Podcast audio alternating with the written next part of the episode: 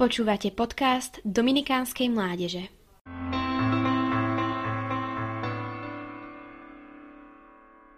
Svetý Jozef Kupertínsky je jeden z mojich najlepších nebeských priateľov.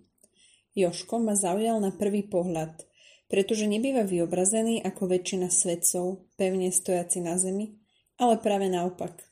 Jeho najtypickejšie vyobrazenie je také, ako levituje s pohľadom upretým na Boha.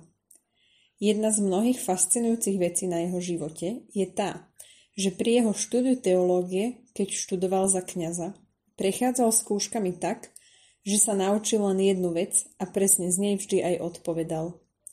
O čom nám hovorí tento nezvyčajný Boží zásah, ktorý ho urobil patronom študentov, hlavne tých, ktorým sa ťažko učí?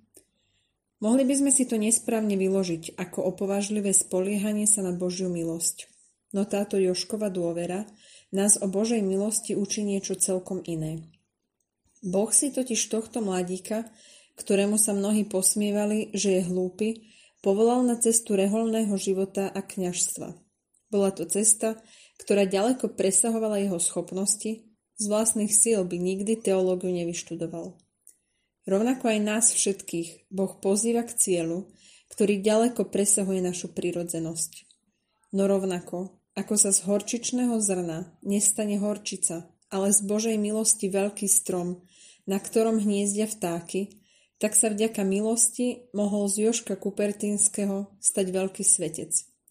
Jeho obrovská dôvera, že ak ho Boh k niečomu volá, tak mu dá aj potrebnú silu, dovolila Božej milosti, aby ho pozdvihla vyššie. A to nie je len obrazne povedané.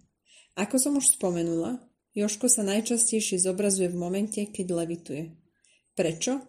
Pretože jeho srdce sa nebralo vážne a zároveň bralo veľmi vážne Božiu lásku a svetosť.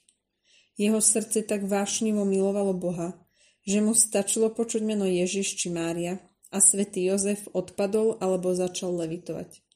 Stačilo mu vidieť nádherné obrazy Boha a Márie na strope chrámov a on k ním vylietal, aby ich mohol poboskať. Známe boli aj jeho levitácie počas slúženia svätých omší. Úprimný zrak na tohto svetca s ľahkým pokorným srdcom, úplne ponoreným v Bohu, v ktorom mohol dosiahnuť všetko. Skúsme sa dnes a každý deň brať trochu menej vážne, pretože odľahčené srdcia môžu letieť do výšok k Bohu. Tých, čo uznajú, že sú len najmenšie zrno zo všetkých, Boh posilní a lúče jeho milosti a dážď jeho lásky ich urobia mocnými stromami, ktoré budú ohlasovať Božiu slávu. Svetý Joško Kupertínsky, oroduj za nás všetkých.